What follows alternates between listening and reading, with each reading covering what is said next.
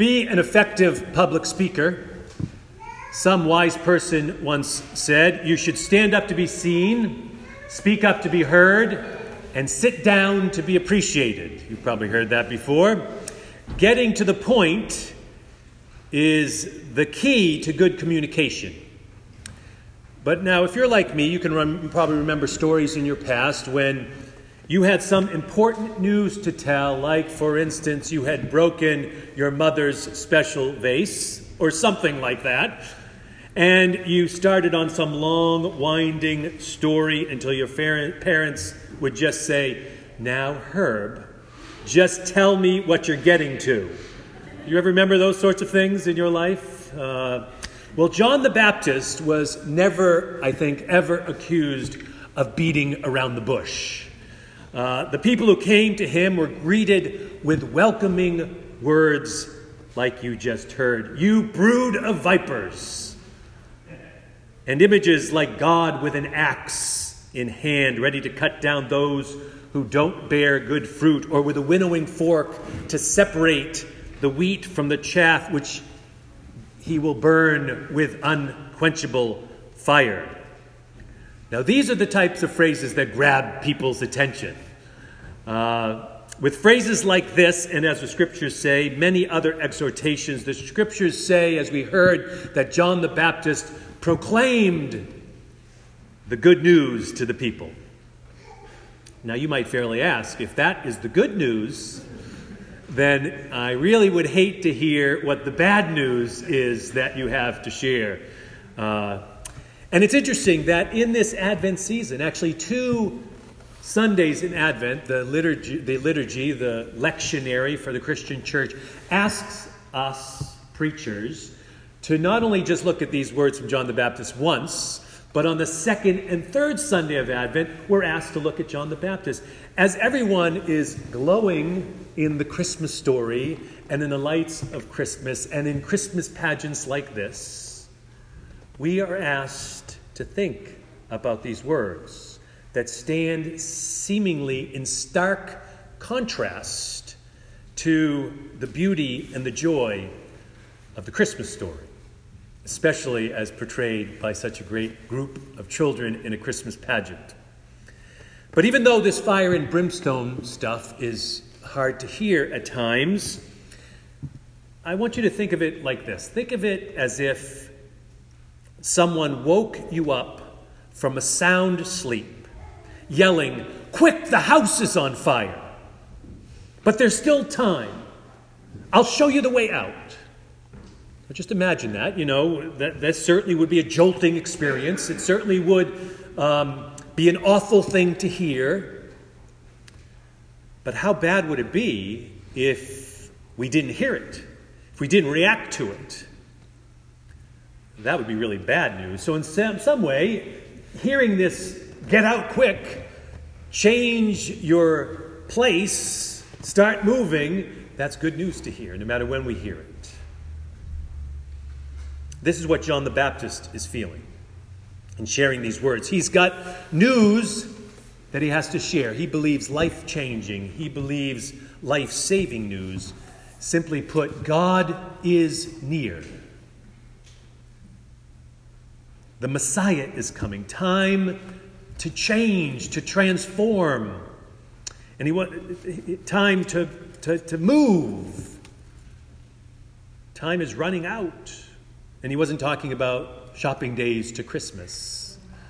Uh, he is talking about repentance. He's talking about changing our lives, turning away from the past toward a new future, alive with God's presence, alive with God's guidance.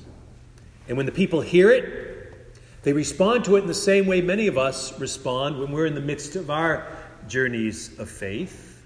What then should we do? we have the sense of God being near. We feel it in this Christmas story.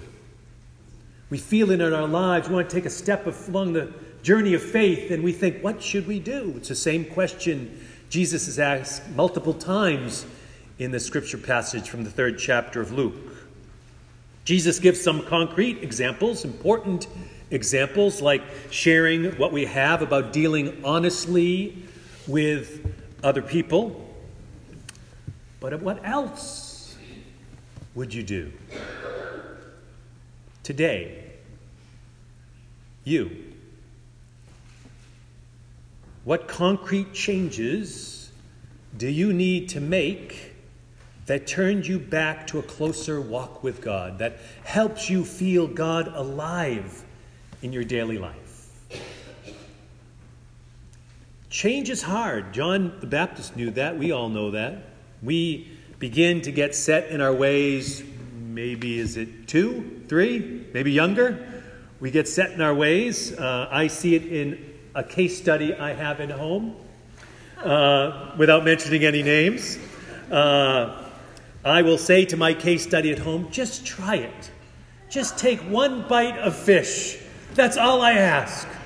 She goes, No. I said, When's the last time you tried it? I'm not going to try. I don't like it. Why don't you like it? I just don't like it. Just try it. No, not going to try. Uh, and the beat goes on. Maybe you've had conversations with your people in your life. Your, maybe you, your own case study, have those things in your life that you just can't change, no matter how we like to pretend otherwise. I have good news for you that God is not done with us yet. Much more than choosing to eat fish or any other uh, food item you don't like.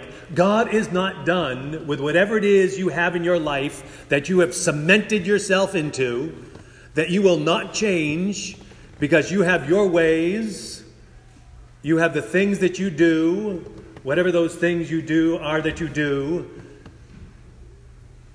and you think, I couldn't change that. God says, surprise. God is not done with you yet we can change. We can change because of the very message of the Christmas story, because of the very message that John the Baptist is trying to share this morning. God is near. God is near is the entire theme of Advent, of this Christmas pageant.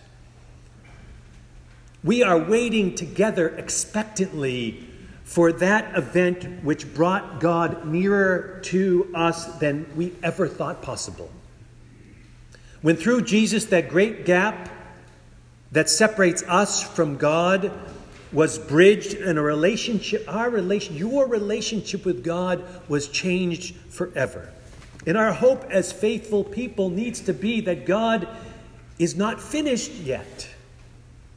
That what God began in the birth, and then the life and then the death and the resurrection of Jesus somehow continues, and it continues with us.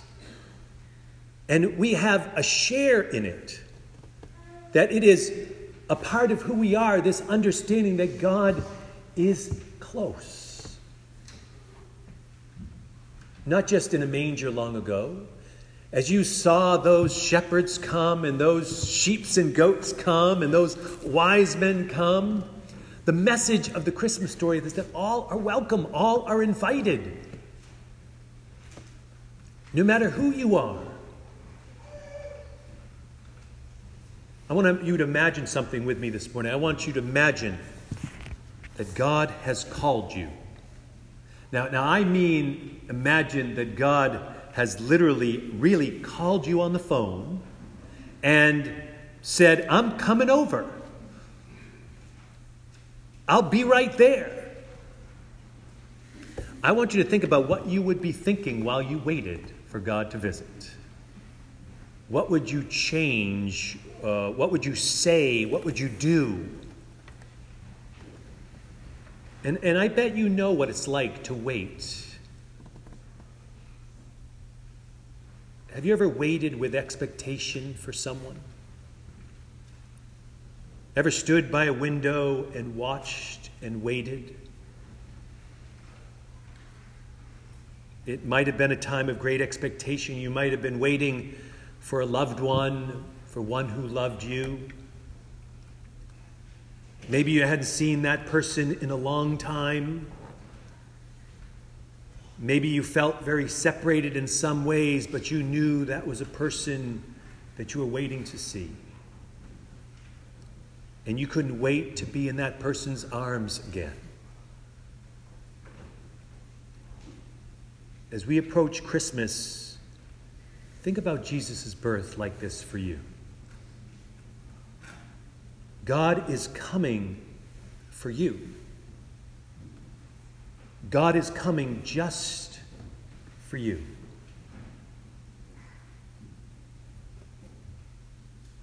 How will you welcome God into your life? With great expectation, with open arms, knowing that God's arms are already open metaphorically for you. Because the good news of great joy is that God's revelation continues with you. God's love is revealed through you.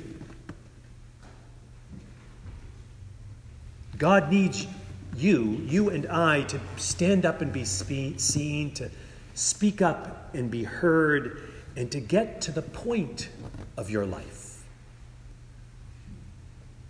God needs you to feel God's nearness in your life so tangibly and, and know that you're responding to it. You know, I remember hearing a story once about how during the Second World War there was a small village in Europe that had a little church in it that had a statue of Jesus in front of the church. Some of you may have heard this story. And during a specific bombing raid during the night, the hands of that statue of Jesus were blown off.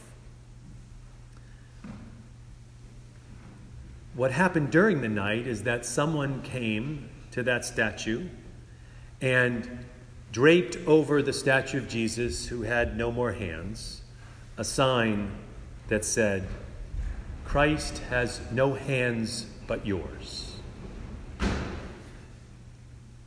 Christ has no hands but yours.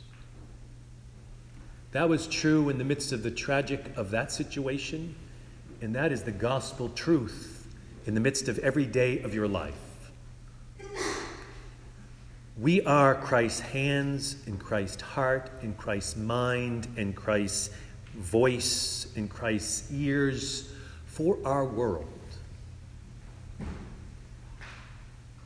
God is near. God is alive. Let Christ come alive in you. Rejoice in the good news of God's love incarnate in you. Let us pray. Gracious and loving God, we come before you on this and every day and we put ourselves in your gracious and loving hands. As we have experienced the pageant of Christmas and see the joy and possibility the children place before us, allow us to know that no matter what our age, you call us to be a part of the pageant of Christmas. Allow us to know we have a place there in your story, that it is our story. No matter who we are, we are invited to rush into God's arms and feel the nearness of a God that knows our name, that calls us individually, that invites us to be and to share in ministry together. So, as we continue in this time of Christmas, allow us to know and to feel that great light that shines, that no darkness can overcome. We pray all of these prayers in Jesus' name. Amen. And now, even though it doesn't say it here, let's I want us to just let's stand together and sing the last verse of O little town of Bethlehem. 230. Page 230 in your red hymnal. We'll sing one verse, the last verse of O Little Town of Bethlehem.